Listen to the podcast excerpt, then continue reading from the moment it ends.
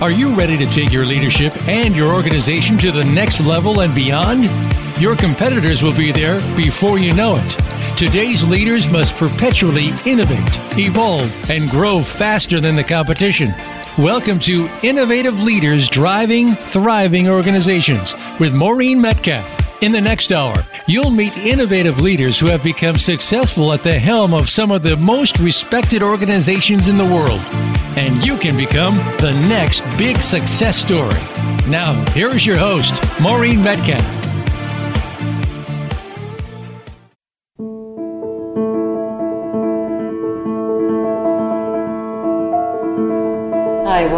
Innovative Leaders Driving Thriving Organizations.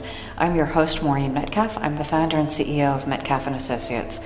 I work with leaders and their organizations to identify the trends that will most likely disrupt their businesses and develop business strategies and business and leadership practices to leverage those trends to create sustainable business and strategic advantage. I'm a regular contributor to Forbes and the lead author on an award-winning book series focusing on innovating how you lead and transforming your organization. I'm also an adjunct faculty member in universities in the U S and Germany. Welcome to Cynthia Cherry, who is the president and C E O of the International Leadership Association. We are broadcasting live from Brussels at the annual leadership conference. Thank you, Maureen, for being here with us here in Brussels. I'm so excited about the series of keynote speakers that we are able to present and that will give a timeless message around our topic and theme of leadership in turbulent times. And I'm very pleased with our conference chair, Jort Volkers from Deloitte University, the Dean of Deloitte University, and his team who helped us along with the I L A staff to present this global conference in Brussels, Belgium in two thousand seventeen.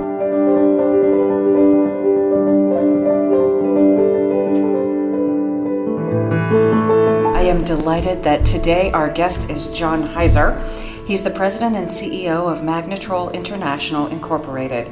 Magnetrol is a global leader in the development and manufacture of level and flow process control instrumentation. John began his career as an attorney in private practice before transitioning into business, where he held numerous leadership positions in legal, government affairs, sales, and marketing.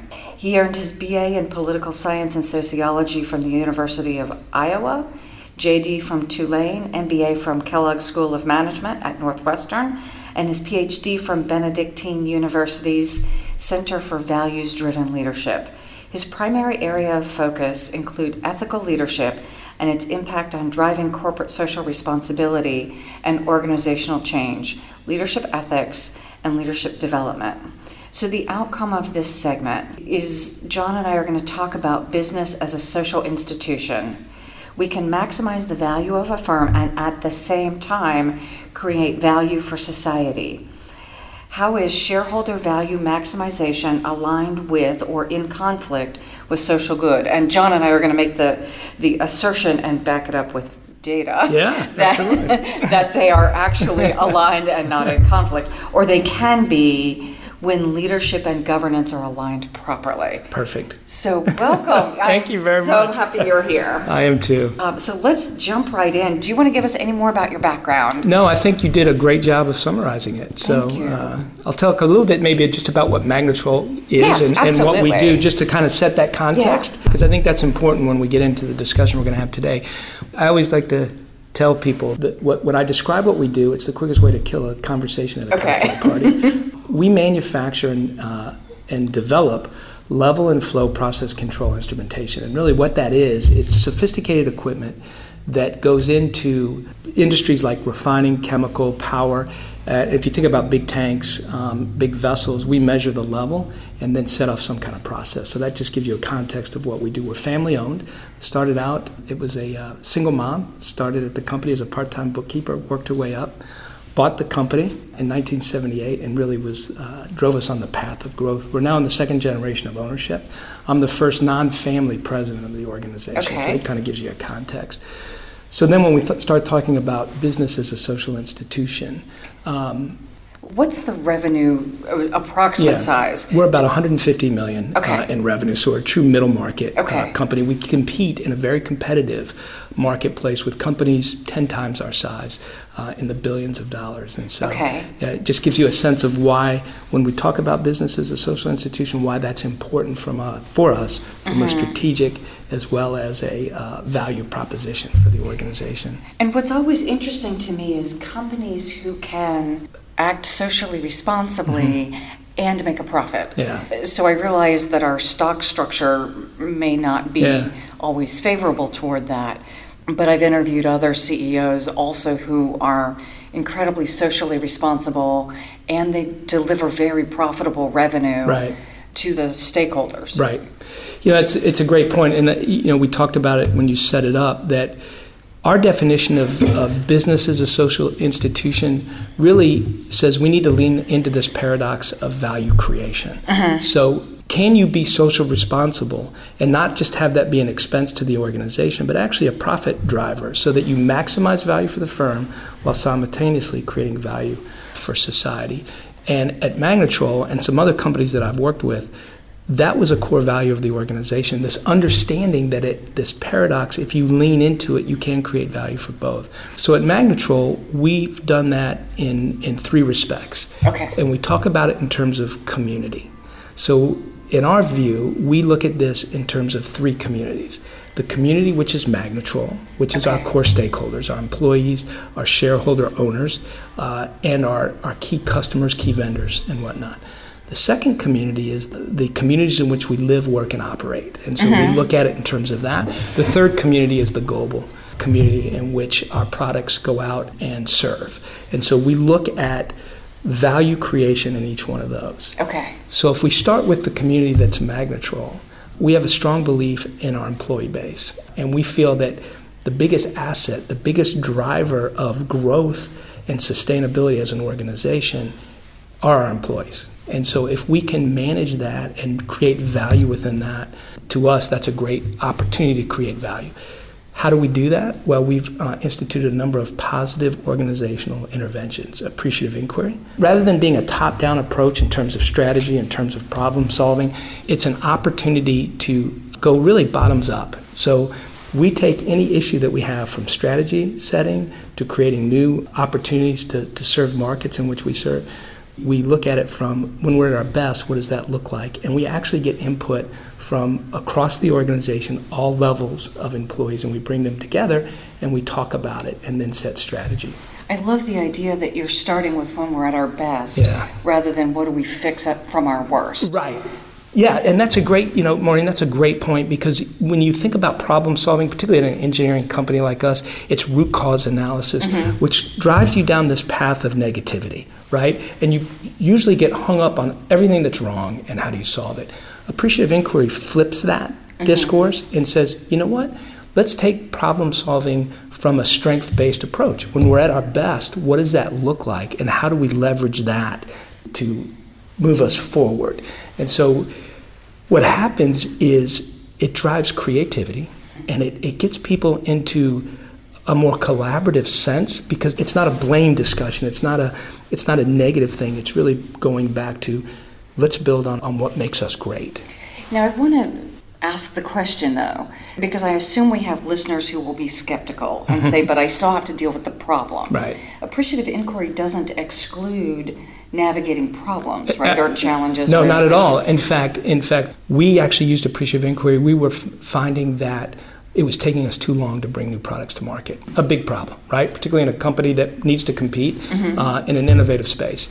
We were just taking too long. So we used Appreciative Inquiry to say, okay, how do we get back to doing what we do well, which was bringing products to market okay. faster? And so we got the key stakeholders, and that's the mm-hmm. other point of this. You have to bring in all of your critical stakeholders into the conversation. So it's a bottom-up and top-down. Exactly. It's not an either-or. And not only is it a bottom-up, top-down, it's also a broad uh, okay. perspective, because you have to bring in critical stakeholders, even that, that are impacted in some way or help with the issue that you're addressing. Because if you leave out key stakeholders, you're not going to get that voice coming in to how mm-hmm. do we how do we move forward. So those would be supply chain partners, absolutely, customers. In certain cases, absolutely, you can bring okay. on customers. Vendors are clearly important, okay. uh, or if you have development partners, you need to bring them mm-hmm. into that dialogue. And then what Appreciative Inquiry allows you to do is to start off with a dialogue about what does it look like when we're at our best, when we've mm-hmm. done this and it's been successful. What was the, the core to that? And then once the beauty of Appreciative Inquiry is you don't just stop there. And this is where I think it, it takes care of the skeptics. Yeah. You actually get to a design portion where you actually say, okay, let's build on that strength. So let's look at the opportunities based on what's called the positive core. And let's set those opportunities out. Again, it's a very generative process. Mm-hmm. So you're because you're in this creative mode, you're getting new thought processes to come in. So our brains actually... Yes. This is one of the other interviews we did recently was talking about the physiology of how we change. Yes. What What is chemically happening in our body when we feel under siege versus exactly. in this generative place. Exactly. And so what happens is then you create this opportunity map.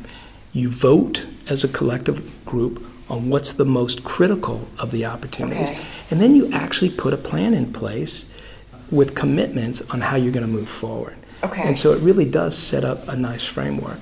I'll give you a great example of how this has worked with an employee that we had. We actually did an Appreciative Inquiry summit around our business model. I felt that oh, we had, yeah, okay. I, had, I felt we'd lost our way uh, okay. as an organization in terms of how are we going to compete effectively. So we did a global summit. Actually, we, we did uh, three uh, summits at all of our global locations. Again, and we, we had all the stakeholders in there. And if I had an employee in one of the summits who just was in a very negative mood, and she just mm-hmm. couldn't say anything positive, even though the question, first thing is when we're at our best in terms of satisfying customers or whatever, mm-hmm. what does that look like? And I pulled her aside and said, you know, you seem to be struggling with uh, mm-hmm. with this process. And she said to me, you know, John, I just got a lot of things going on. I have a friend who's got cancer, and I've just, you know, there's just a lot going on in my life that I'm just not positive about. And I said to her, you know what, why don't you just take today and put mm-hmm. that aside and just, just come in with, you know, just think positive for one day and see how that goes, mm-hmm. you know, and let, let's just try it. And she said, okay, I'll try. Well, I went back into that room an hour later. Mm-hmm. She was one of the most engaged employees wow. in the whole summit. Part of Appreciative Inquiry is that you do skits to kind of demonstrate mm-hmm. what you're trying to do, positive core. And she was the most engaged participant in the skit. But here's the beauty, Maureen. Following this summit, she came to me and talked to me about the process and how yeah. engaged she was. Subsequent to that, and I'm talking months mm-hmm. after the summit, she's become one of my biggest change agents in the organization. Wow. And she's from our factory, okay? She's a well, factory. Which is a brilliant thing for listeners to yeah. think about, because not many listeners, I'm sure, get right. the importance of engaging all stakeholders. Right. But sometimes we get skeptical, because we also have some employees in our factories right. that are... Well, think about this. This is a person who works on one of our lines mm-hmm. in our factory who we're saying help us create our strategy mm-hmm. for our business model. Think right. about that. So I've got her in this process. So she's now, and I've heard this from her and others about her, that she goes around saying, look, we're on the right path. You have to give mm-hmm. these guys a chance. And, the, you know, folks at, at the top a chance. They're trying. They're encouraging us. And whenever that negativity starts in the dialogue within that factory, she's one of the first ones to raise her hand and say, hey, listen to what we're talking about. Listen to what we're talking about. And so you can see where that change can bubble up based on, on something like an Appreciative Inquiry process. Well, and how important it is, too, the engagement gives you the space with your employees yes. to build the trust and the time yep. to implement a change. Because it sounds like you made a change in direction. We did. Uh, well, and it was not necessarily a change in direction. It was it was more an opportunity to refocus, okay. uh, if that makes sense. Yeah. The, the other thing about Appreciative Inquiry that I love is if you think about the business case for it, mm-hmm. think about alignment. Think about the fact that now I've engaged people at all levels of the organization, cross-functionally, the key stakeholders. When we start talking now about implementing that strategic plan, I've got alignment now across the organization. And so that's half the battle in terms of, of strategy, right, is driving alignment and getting commitment around that. Especially commitment. Yes. Because so, it's one thing to say I'm aligned, it's in my best interest, but am I really going to, when I show up every day, right, do what you need me to do on the days that I feel bad? Exactly. And think about this. Most of the time when we set strategy, it comes from the top down. And how many times have we heard, well, if they would have just asked me, I could have told them it wasn't going to work, right? How many times do we hear that? hear that? How many times do we hear that? We're naive to think that that's not true. And so what appreciative inquiry allows us to do is to circumvent that and, and really stop that alignment uh, issue so that now people say, I was part of creating that strategy. Mm-hmm. My voice was heard, so now I can get behind it. And so we're going to go to break momentarily, but the thing that strikes me again, because I hear either or, yes, in conversations, when you include your team, your, your mm-hmm. vendors, your partners, and in some cases your customers, it doesn't mean the leadership team is off the hook. No.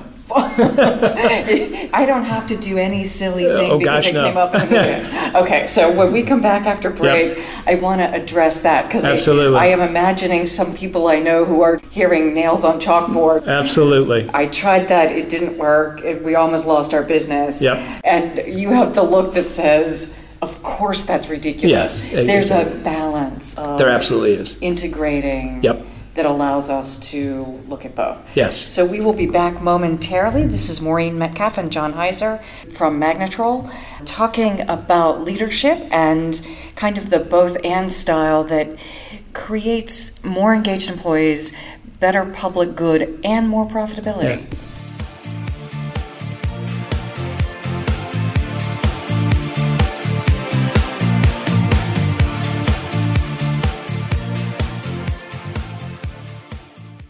Become our friend on Facebook. Post your thoughts about our shows and network on our timeline. Visit facebook.com forward slash Voice America.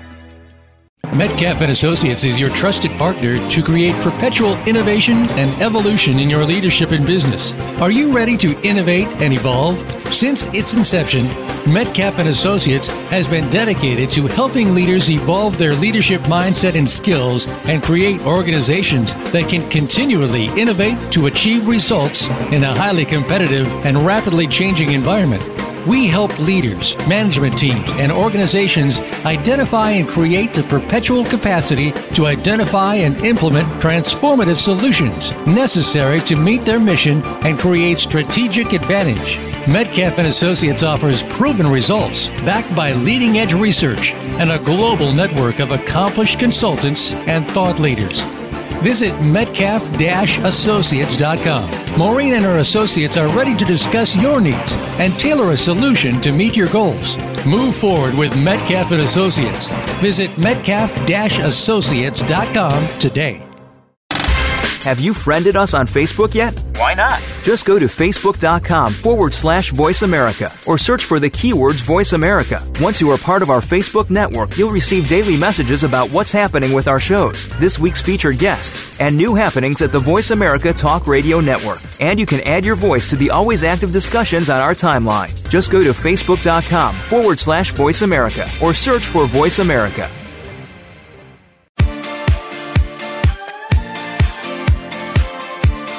You are listening to Innovative Leaders Driving Thriving Organizations.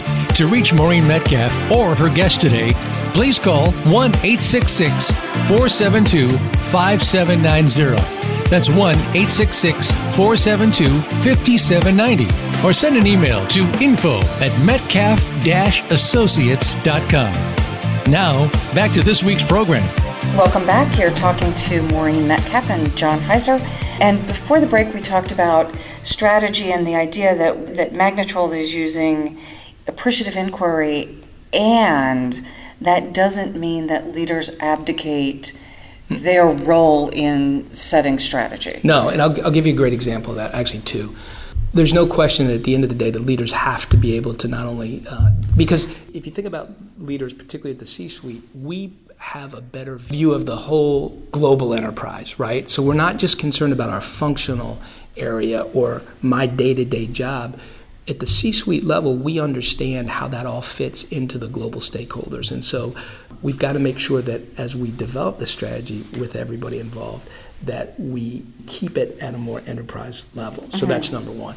Number two, the appreciative inquiry process, at the end of the day, my role in this is when we come together in that design phase is that I help guide that process. I say, look, here's what we absolutely can do because it, it fits with who we are and what we're trying to accomplish. And here's the budgets that we have for those. Here's the things that, quite frankly, we just can't do for whatever reason. And here's the things and how we're going to phase it. And so at the end of the day, the leadership team still has to drive that corporate or global alignment of the strategy that's being formulated. Mm-hmm. And at the end of the day, we still have the accountability and the responsibility to make sure that as we start to implement these plans, mm-hmm. we're looking at how it is impacting uh, value creation, both for the firm and for those communities in which we live, work, and operate. And so it's not an abdication at all. I view it more as an alignment. Great. So, so I hear input from everyone. Yes. Synthesize, integrate, ensure that you have the global yes. view, and then there's some filtering back so that exactly. people who gave input can see where their input was accepted and where it was modified. And it's actually done as part of the summit and then subsequent. So they can, you know, again, it's part of being a transparent organization, mm-hmm, right? Mm-hmm. And so as we develop the strategy, we're there saying, okay, here's, I wish you could see some pictures of, of some of the summits we've done. I'm there in my role and saying, okay, here's where we can go forward. Here's where mm-hmm. we're aligned. And if you think about it, I've done these in three different locations. I have to look at, are they aligned from an organizational structure mm-hmm. based on the locations. And so we do that. Then we do go back to them and say, okay, here's what you all told us. Here's what we're going to do. Now we're going to hold each other accountable to, to actually doing what we've all agreed that we're going to go do. Or refine it as or we refine get more it data. as we as we get more data. Absolutely. And the key then is just the follow-up, right? Uh, the feedback loop. Mm-hmm. And so as long as we keep that consistent, which is the other thing we've done at, at Magnetrol, which is a framework called Giving Voice to Values, so that as we do this, it's sort of a speak-up organization where okay. we allow conversations to take place to say, hey, I think that's aligned from both ends, right? Mm-hmm. From leadership down and employee base up. So that we can have a conversation where we think we're off base on something, including coming from me to say, you know what, this piece of that strategy is not working. Here's why. Here's how we're going to adjust it. And I assume, again, the theme of the conference is living in turbulent right. times. The idea that we do strategic planning is still required, but we hold it a little more loosely than we used to. We have to, right? Because it's a dynamic world in which we mm-hmm. live in. Things are happening on the geopolitical front. Things happen in terms of just our customer base. And actually, quite frankly, things can happen on a regional basis with key customers that it can impact our strategy, can impact our business. And so we have to be flexible. Mm-hmm. Uh, and you have to have an organization that's able to do that. By creating a positive, and this is key, by creating a positive cultural environment, a values-driven, performance-oriented mm-hmm. culture, you can handle that flexibility better. Um, you have an organization that can have the conversations to move quickly when you're faced with adversity or with a change in plan. Mm-hmm. And so that's where I think these kinds of things help. My assumption is through processes like this, appreciative inquiry and the planning process, that you've created trust throughout yes. the organization and the transparency to say you're not doing what you said. Right. Well, let's talk about exactly what what's what going changed on. And why. Right. And trust becomes a, a critical issue. In fact, I brought a, a number of people to Magnetrol. We're here at the I L A, and I brought a number of people to Magnetrol, our European operations here in Belgium. And I had a panel of employees mm-hmm. because I said, look, you can listen to me, but let's hear what our employees have to say. And this panel of employees got asked the question, look, you're a manufacturing company. How do you motivate yourself every day to come to work and do what mm-hmm, you do? Mm-hmm. And w- one of the employees said, we're motivated because we motivate each other. We come into a place that's solutions-oriented. Mm-hmm. This was her words. Okay. We come into a place that's solutions-oriented, and so we can motivate each other to solve problems. And because we're, we spend so much time at work, and because we've moved to a more positive culture, that's motivational in and of itself. So when we get faced with issues, we can handle them appropriately, we can handle them quickly, and we can handle them in a positive way. That was her response, not mine. So for me, it was great to hear uh, that, that we had that viewpoint. But uh, But I think that's an example of what I'm talking about mm-hmm. in terms of, you know, leaders set strategy, leaders drive culture. I mean, if you think about my job, I'm the, the ambassador of culture alignment, right? That's kind of mm-hmm. what I do. It's interesting because C E Os are now starting to say this. Yeah. And before that, would nobody would have said right. that. There was a great article in the Wall Street Journal, I think it was last week, regarding boards of directors and mm-hmm. how they're now looking at creating committees on boards, or just in general boards paying much more attention to culture. Because as we've seen in some recent cases, having a negative culture, having a, a culture that can be problematic can drive bad outcomes. And so I think Wells Fargo. Yeah, well, it's a great is the, is the best example, right? And I think this is where that discussion came out of, but it, it was on the fact that what is the board obligation in looking at culture? And this is a new phenomenon out there. I do some board work, and culture is not often mentioned. No, and, and I think that's going to start to change. At Magnetrol, we, we understand the value of culture because we've seen it work both ways, where we got a little stagnant as an organization. Mm-hmm. We've now really gone into this change mode of being a more positive organization, which we're seeing, which again is creating value. Which then brings me to that next community Thank that I you. wanted to talk yeah. about. Yeah, so let's uh, transition yeah. into the outcome we said for the interview. Right. Is talking about business is a social institution, right? And that means we have to be engaged corporate citizens in the communities in which we live, work, and operate. For us, for me, it's about aligning. This is why I talk about leaning into the paradox of value creation. Mm-hmm. It's aligning corporate social responsibility, societal value, with the strategic value of the firm, so that you can truly maximize profit, which is a you know something that businesses need to think about, obviously, mm-hmm. but also create real value for society. And I'll give you a great example that we're doing at Magnetrol. Again, we're a manufacturing company. We also are, are an engineering company. We have roles at Magnetrol that are very rote, that mm-hmm. you come in and do the same thing every single day. And some of those jobs are quite boring, whether they're administrative or in our factory. And what happens is we get high turnover in those roles. Okay. That's a pretty significant cost mm-hmm. to us as an organization, so that takes away from profit. Mm-hmm. The other issue that happens in those roles is you get mistakes. And in our business... Because mm-hmm. you get bored? You get bored. You get just kind of... You know, if you think about it, you're just looking at the same thing every day or doing the same job every day. Mm-hmm. It's easy to get distracted, and you can lose your focus, which can cause mistakes. Those mistakes can be extremely costly as well in terms of rework on our product that we have to do, or if a mistake gets made and we build something that the customer didn't ask for, obviously there can be significant costs associated with that. So as we were looking at this and seeing the impact that it can have on that profit maximization formula, we started to really say, how can we address this as an organization? And this is where it goes right to what business as a social institution is about. I found a, a partner in the Chicagoland area. So we're doing this just in the U S right now because we're just getting off the ground on this. But found an organization that deals with uh, cognitively disabled individuals, so okay. people on the autism spectrum. Now, if you think about a lot of individuals that fall on, I like to call it the pallet, because if you think about it, we yeah. all are on the pallet, right? It's yeah, just some spectrum. of us are yeah. some of us are in different spots, right? But if you think about some of those individuals, they want structure. They need structure. Mm-hmm, mm-hmm. They want to do the same thing every single day, and they're fabulous at it. They're motivated behind it. They can pay attention to details like you and I can't.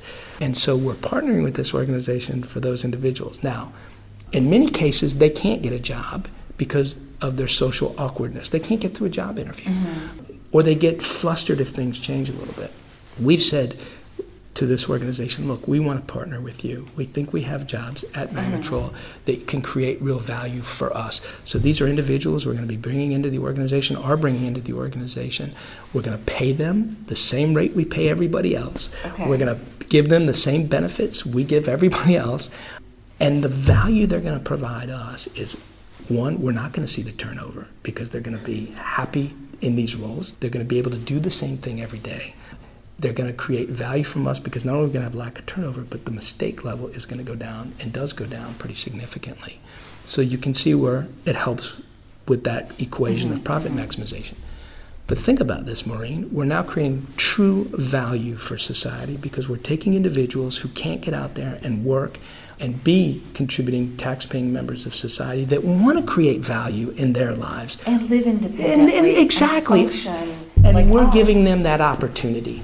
And to me, that's where aligning social value with the strategic value proposition of the firm works. Mm-hmm. And or but, you have to have a culture that's willing to do that. And the beauty of Magnetrol is we have that kind of culture. We're very receptive to working in these environments. Now, part of this process is we're doing a lot of training around it. How do you manage people on the autism spectrum? How do you handle situations that may come up? And so we're doing significant amount of training to make sure that our supervisors and our employees understand uh, how to manage those situations and to keep things well. That seems really important, that is. You're not just throwing people into a situation that will then, again, cause the, right. the finger pointing to say, yeah, this didn't work. Exactly. We know we didn't want those, right. that those is. And, and I think that's critical. And, and if you're going to do this, you need to do it right. And so for us, it just made sense to do it that way. So we're having them come in, evaluate positions for us to mm-hmm. make sure that we're doing it right. Good. And then we're going to do the training. Another example that I will give you that we're, we're getting off the ground is that we have positions in our factory, machinists, mm-hmm. welders, critical to our business. Yeah. But unfortunately in the U S, a lot of those jobs have been offshored. Now, we still manufacture mm. in the U S. We manuf- one hundred percent? No, no, no. Our biggest manufacturing facility is in the U S. We manufacture a lot here in Belgium, which okay. is our handles our European mm-hmm. operations. We have a manufacturing plant in Dubai and one in Shanghai, China. Okay. So we're we're global manufacturing, but our biggest facility is in the U S.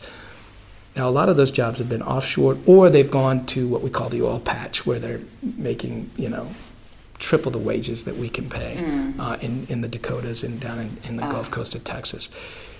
Unfortunately for us as well, the technical schools have dropped these programs. Mm-hmm. So, you know, resources where we could go if we had yeah. a vacancy to get skilled individuals have, have gone. So we decided, uh, again, back to this idea of how do we maximize profit, because if we end up having a vacancy with a welder or machinist, that impacts our manufacturing process pretty significantly. Yeah, because you're not, yeah. not producing. Right, so okay. and as efficiently and effectively mm-hmm. as we can, right? And these are positions that are now very hard to fill. So they're critical, hard to fill. So one is we got to keep those folks employed. Yeah. But, you know, we have folks that every now and then that just leave for whatever reason. So we decided where we're located, we have a number of high schools in our area, and some that are in very diverse communities. Uh, okay. And so we said, look, we know that uh, a number of high school kids aren't going to be on the university track. They're not going to be on the university track. So we've, we're we're going into these schools saying, look, we want to take kids that are, at, we're calling them at risk. They're not on the college track. When they come out of high school, they're not going to have a job. And then when they don't have a job, we know mm-hmm. what happens. We want to do an internship program at Magnetrol where we're bringing these kids in in their junior year, Uh, helping them with their studies, but also doing an apprentice program in our machine shop and our weld shop. When they graduate, if we have a vacancy, we now have a pipeline of folks that we have trained and, and can kind of come in and, and fill that role. The value is they can make a great wage. Uh, machinists and welders make a terrific wage. If we don't have a vacancy, we've now trained these individuals to go out into the community and get a job at a high-paying wage. And so you can see, again, maximize profit for the organization, create value for society. So if we do align the two to the strategic value of the firm, you can lean into that paradox of value creation and actually create value for the firm, real value, and also create value for society. I love that idea. In both examples, you're creating value through creating opportunities. Mm-hmm. It's not a handout, no. any of that stuff. It's not an expense to the organization where we're just, you know, and we still do things like that, but it's it's actually, you're right, it's creating opportunity that we can tap into as well as society can tap into. And individuals who wouldn't have had right. productive work yeah. in both cases now have an opportunity yeah. to live a life that was unimaginable right. before. Right. So we will go on break. We will be right back with Maureen Metcalf and John Heiser.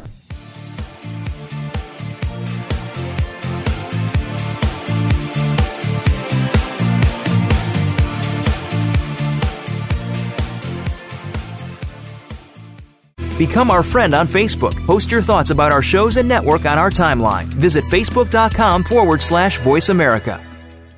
Metcalf and Associates is your trusted partner to create perpetual innovation and evolution in your leadership and business. Are you ready to innovate and evolve? Since its inception, Metcalf and Associates has been dedicated to helping leaders evolve their leadership mindset and skills and create organizations that can continually innovate to achieve results in a highly competitive and rapidly changing environment. We help leaders, management teams, and organizations identify and create the perpetual capacity to identify and implement transformative solutions necessary to meet their mission and create strategic advantage. Metcalf and Associates offers proven results backed by leading-edge research and a global network of accomplished consultants and thought leaders. Visit metcalf dash associates dot com. Maureen and her associates are ready to discuss your needs and tailor a solution to meet your goals. Move forward with Metcalf and Associates. Visit metcalf dash associates dot com today. Have you friended us on Facebook yet? Why not? Just go to facebook.com forward slash Voice America or search for the keywords Voice America. Once you are part of our Facebook network, you'll receive daily messages about what's happening with our shows, this week's featured guests, and new happenings at the Voice America Talk Radio Network. And you can add your voice to the always active discussions on our timeline. Just go to facebook.com forward slash Voice America or search for Voice America.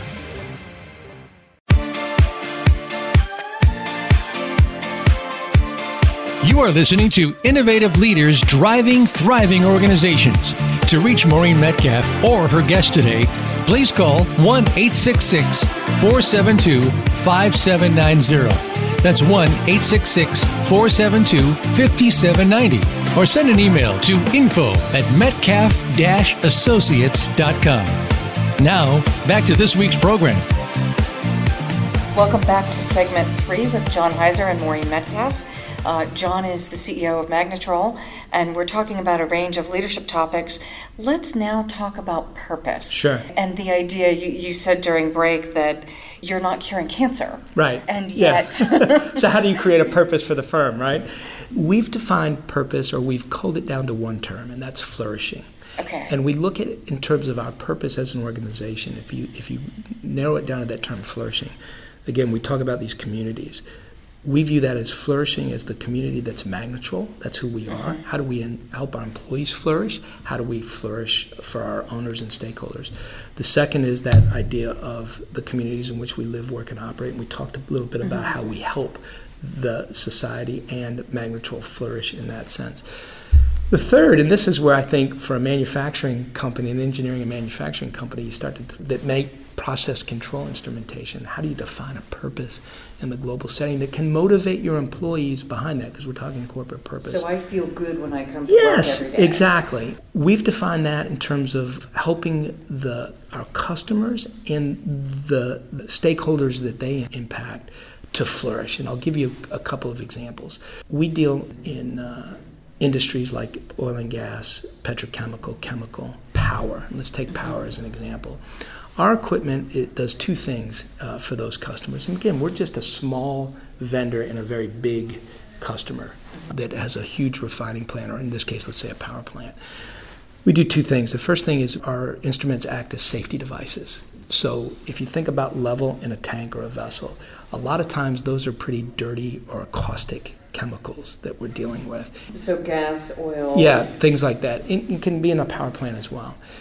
Our instrumentation makes sure that, one, you don't get into an overflow situation so that you're causing environmental spills, mm-hmm. or that level's getting too low, which could set off an explosion or something like that. So we're dealing with that can obviously cause significant damage. And lives. It, yeah, absolutely. Absolutely, it's not good. So it, when you bring that back to the purpose of the organization, we're manufacturing safety devices that have a significant potential impact on the environment or the safety of individuals in the plant and, and near the plant.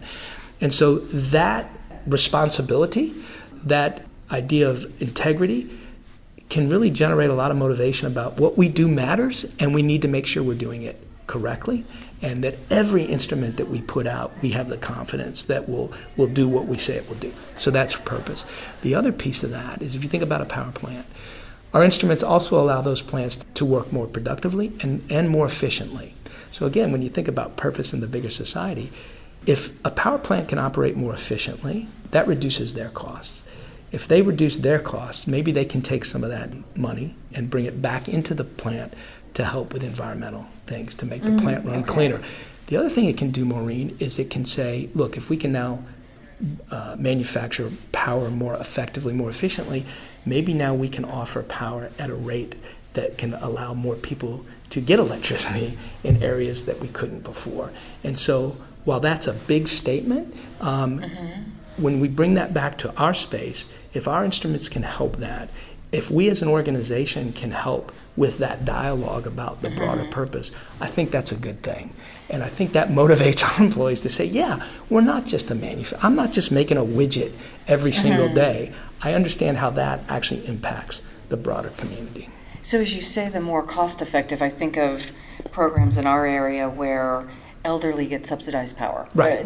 Elderly people on fixed incomes. Not, right. Yeah, exactly. Yep. But that cost-effectiveness right. would create the margin to, to fund those programs. Hopefully, right? And it, and it or should. Other. Yeah, exactly. So again, if, if they're able to run more efficiently and more effectively, which reduces their mm-hmm. cost structure, mm-hmm. that opens up other opportunities. Now, I can't control what they do, right. but if I can help in that mm-hmm. space, or on the flip side of that, if they can see us as a vendor who thinks about things in that regard, maybe it creates a dialogue within them to move down a different direction, which is, you know, an altruistic hope, but but, but that's how we get the dialogue going. As you're role modeling this idea of alignment for public right, good, right.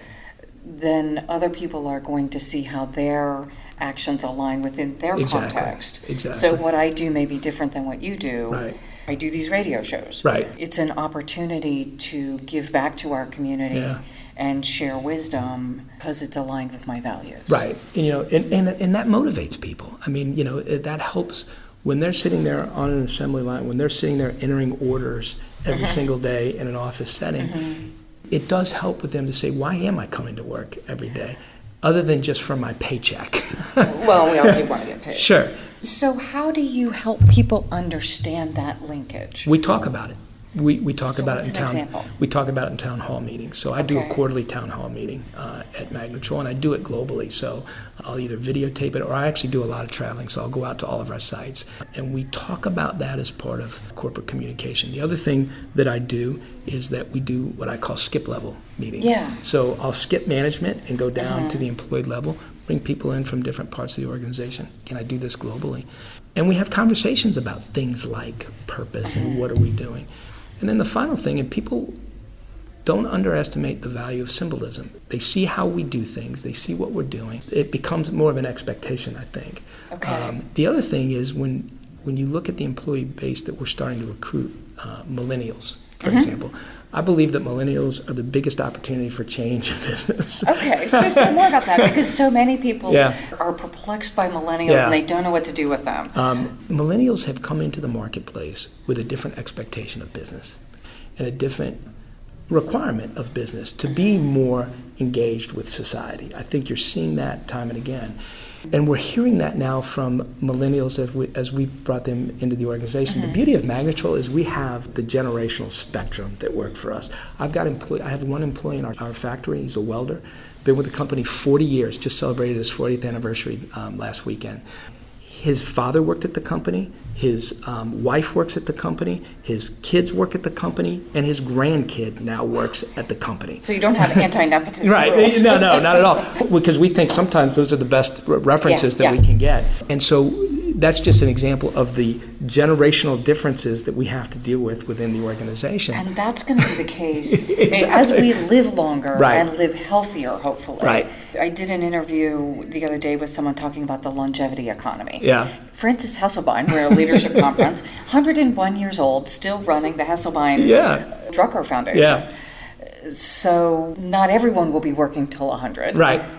But what's your H R going to look like when you're talking to people who range from the normal eighteen-year-old or yeah. sixteen-year-old if they're doing after-school jobs right. to someone who's ninety-five? Well, you should see how that conversation actually looks at live, because we have that conversation going on now. Uh-huh. I'll have somebody who's twenty-five years old talking with somebody who's in their sixties, and in some cases at our company in their in their seventies, and they're having this dialogue.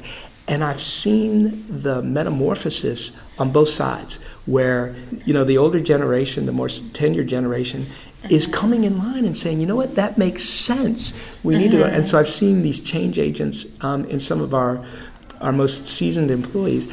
But but as we've come, the millennials, a lot of them have told me the reason we came to Magnetrol was not for the pay, not for the functional area that we're getting into. We came because of this commitment to business as a social institution.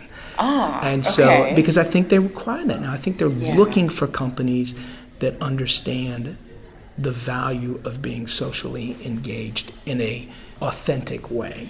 Um, Again, not greenwashing. Exactly. They, they don't view it as just an expense, just to say, look, look at us on our website here. We're mm-hmm. doing. They want to see actual meat behind the words. So we're seeing more of that coming in at all levels of the organization, not just in our in our office setting, in our professional band, but in across the, the organization, and globally, we're starting to see that too. So what are you seeing globally? Well, again, in, if you think about Europe, we're seeing more employees asking us to do things like that, to, to question us at the C-level, what are we doing around these issues and how how are they impacting us?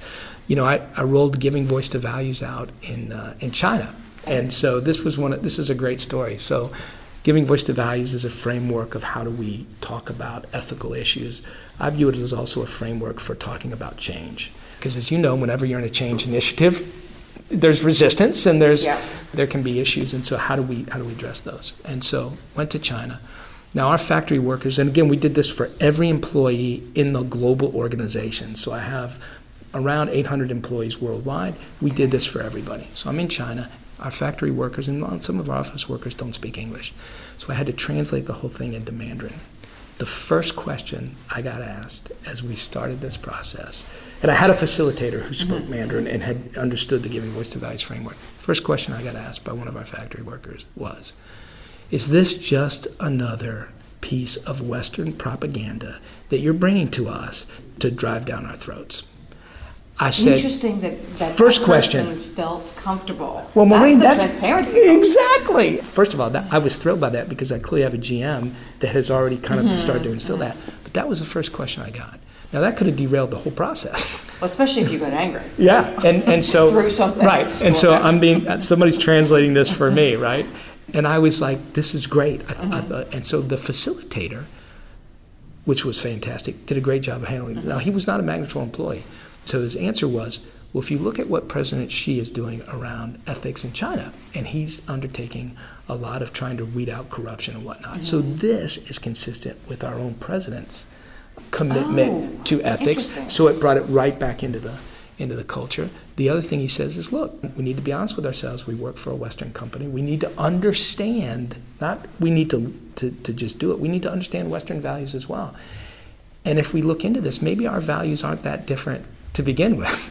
How brilliant that yes. is saying, as a global community, right. yeah. again, yes, we have nuances. Right, exactly. Not to d- diminish that. But there's some but global there's values and virtues that are, tra- that are that are transcendent across cultures. And so mm-hmm. once we got that out on the table, it was amazing the dialogue that took place around Giving Voice to Values, and in particular China.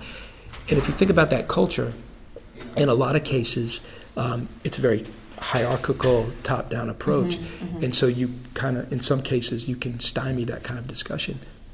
We didn't see that here. We actually saw folks really willing to, to voice their values, and I was just in China two weeks ago because I've been going out to see how things have been going, and I got to see that in practice, that there is this sense that I can speak up and I can talk about how to make us more effective, how to make us more um, productive, on the factory floor as well, and a G M that's very receptive to that, and a management team that's very receptive to that. And again, though, I assume you had something to do with that selection and, and yeah, absolutely. And and we have a, a G M who's been in place for, for quite some time with Magnetrol, and, okay. and understands what we're trying to accomplish, and actually lives those values mm-hmm. as well, and so that helps, obviously. So it's been great to see that thing. So you can see where purpose again can drive motivation and commitment. And if you can get motivation and commitment by your employees, it's going to drive profitability. I think that's the biggest key to long-term sustainable flourishing growth is motivation and commitment by your employees. I love that we started with strategy and planning and right. values, and you synthesized how we set the course for the company, then how we connect with the social fabric, right. and all of this goes through the culture, right. and then wrapped up with values and purpose, yeah. and how that allows us to attract and retain people, but also create the sustainability connecting back to the yeah. strategic plan. Exactly. That that it really is a, a complex puzzle, and each piece needs to be aligned, yeah. back to using some of your words, and how brilliantly you are illustrating the case study, which for many people is a different way yeah. of leading and running an organization. Yeah. Well, if you think about strategy, it's the people that drive strategy, right? So you're either going to succeed strategically based on the, the individuals you have, or you're going to fail strategically based on the people you have. Or so, based on your leaders. But I think that's just it. That's where leadership mm-hmm. comes into play. And that's why leadership is hard, because leadership is the fabric that drives that alignment. Without leadership, you have chaos. Yes, and, you do. And so... And so what leadership does is, if you can create that culture, if you can drive that alignment between culture, employees, and the firm strategy and goals, you're going to be successful, not only in the short term, but in the long term. And that's where I think the focus needs to be, is how do you create long-term sustainable profitability and flourishing. John, thank you so thank much you. for being a role model for these principles we talk about, because it's one thing to talk about them. It's quite another to actually live them and live the challenges that, if we do a second interview, we can talk about. Yeah. Like, yeah. Well, there's, and then, and then trust me, like I said, it's hard work, and there's, you have to be engaged as a leader to drive it. So thank you, Maureen. You're welcome.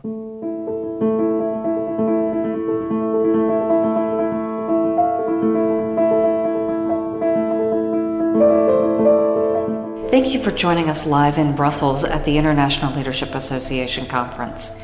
In these turbulent times, investing time and energy to refresh and evolve your leadership skills becomes a critical success driver.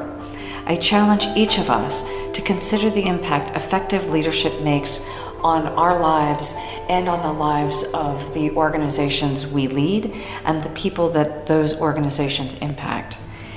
Imagine what each of us can do as we work together to solve these big problems that impact us. Together we can create a world that is more peaceful, more just, and creates more opportunities for everyone to thrive.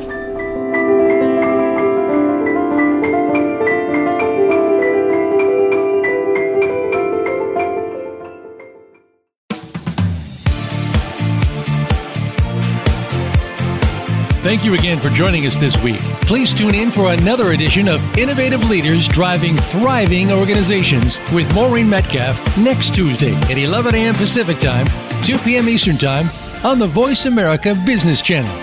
We hope you'll join us then. Drive and thrive, and have a great week.